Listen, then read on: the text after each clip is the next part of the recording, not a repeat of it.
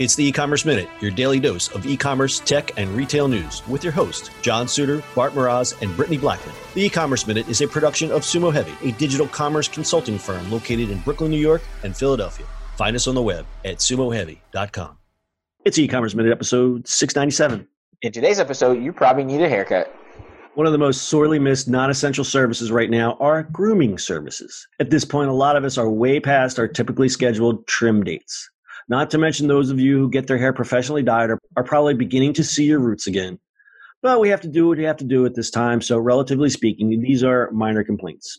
But luckily, there's a new virtual company that is here to help us through these shaggy times. The website is called You Probably Need a Haircut, and it lets people book a video call with a professional barber for 18 bucks.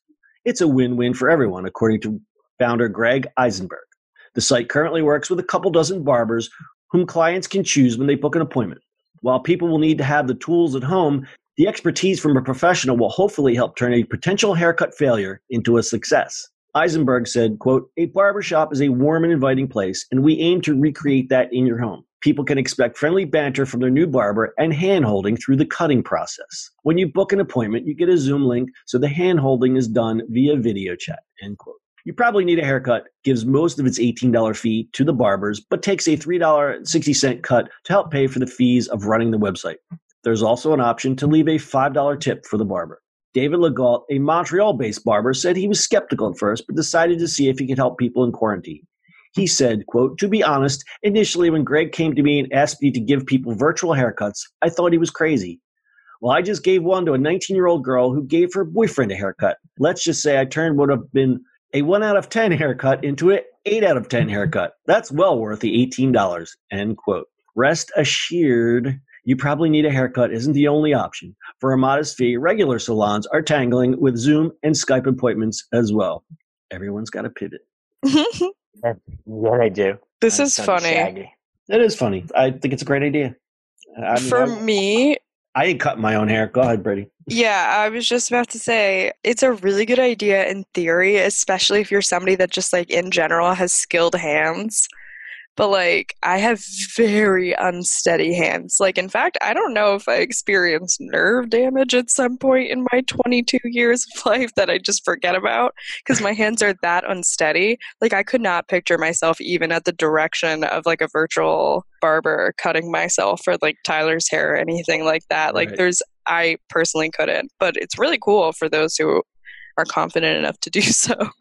Yeah. So one of my one of the things I like to say is in crisis, crisis always present presents opportunities, and we were seeing a lot of businesses, you know, turning and pivoting and figuring out how the hell they're going to make money throughout this time. And I think you know, obviously, the one big sector that's been affected is the personal, you know, the one-on-one type of services where you need to be really close to someone, and that obviously is hairstylists and barbers. What the hell are they going to do? You know, and it's really this is the only way that you can do it virtually. But I think people are, and I'm not going to use the word desperate, but eager enough to attempt to cut their own hair, just I guess to give themselves a little bit of of you know that dignity back, and also just to get their hair out of their eyes again, I'm just going to continue to wear a baseball hat until I can get my hair cut properly. Because if I try to cut my hair, I'm going to look like the owner of the Raiders, that guy that has a really bad haircut, haircut. Yeah, that's that's a that's a, that's a no go zone for me. How about you, Bart? Would you cut your own hair? Uh, no, probably not. The only, See- the only way that would work would be just a buzz. Shave it, right? But I was going to say, John, you've seen me after four and a half months. With no Yeah, I have some good pictures. Uh, we'll put up on the Sumo Heavy Twitter account. No, we won't do that. But yeah, it's it's a great idea. Uh, there's some good quotes here. Quote, you saved my life. My boyfriend Little Kitty has said one review from a customer named Sarah in West Hollywood, California. That Michael, is Duncan, Michael Duncan, who lives in Brooklyn, New York, also gave his experience high marks. Things were looking grim, he said. I never thought I could give myself a decent cut. Steve from Montreal hooked me up. These are so dramatic. These reviews. It's so funny. Life. It's so fitting. It's so like I love that. That's hilarious. It's people are wild about their hair. It's like you really realize in times of crisis that people are wild about their hair. Yeah, people really show who they are when you can see the roots. Brett, what's this one about in Virginia? Oh yeah, it's just um how their rules are different. So like they could actually if you have like a hairdresser or a barber that you've gone to for a while, you can actually make private house calls for them to like drop stuff off or So as long as they don't come in their house, so they can cut Yeah. your hair, they can cut your hair on the stoop. Yep. Okay, Mhm. I guess that's okay. I mean, they should. If need be. You know, everybody has their own interpretation of what's safe now. It's like I go in a grocery store and the guy's standing there, he's talking to somebody, he's got a mask, but his whole nose is hanging out. I'm like, that's not how this works, sir. Right. All right, close this one with a little stat time. Among small business owners, including hair salons and barbershops, 71% fear they'll never get back on their feet in the wake of the economic crisis sparked by COVID 19, according to a survey by LendingTree. And nearly one out of every two entrepreneurs say they've taken on debt to survive, while 34% say they have tried to get aid but were not approved, and 69% say they do not have money, enough money to keep operating for another 90 days. Those are some grim statistics. Yeah, this sector is really suffering. You know, the only way to do it is get people back together, and I don't see that happening anytime soon in a safe way. Mhm. Right. All right, guys, got anything else? Nope.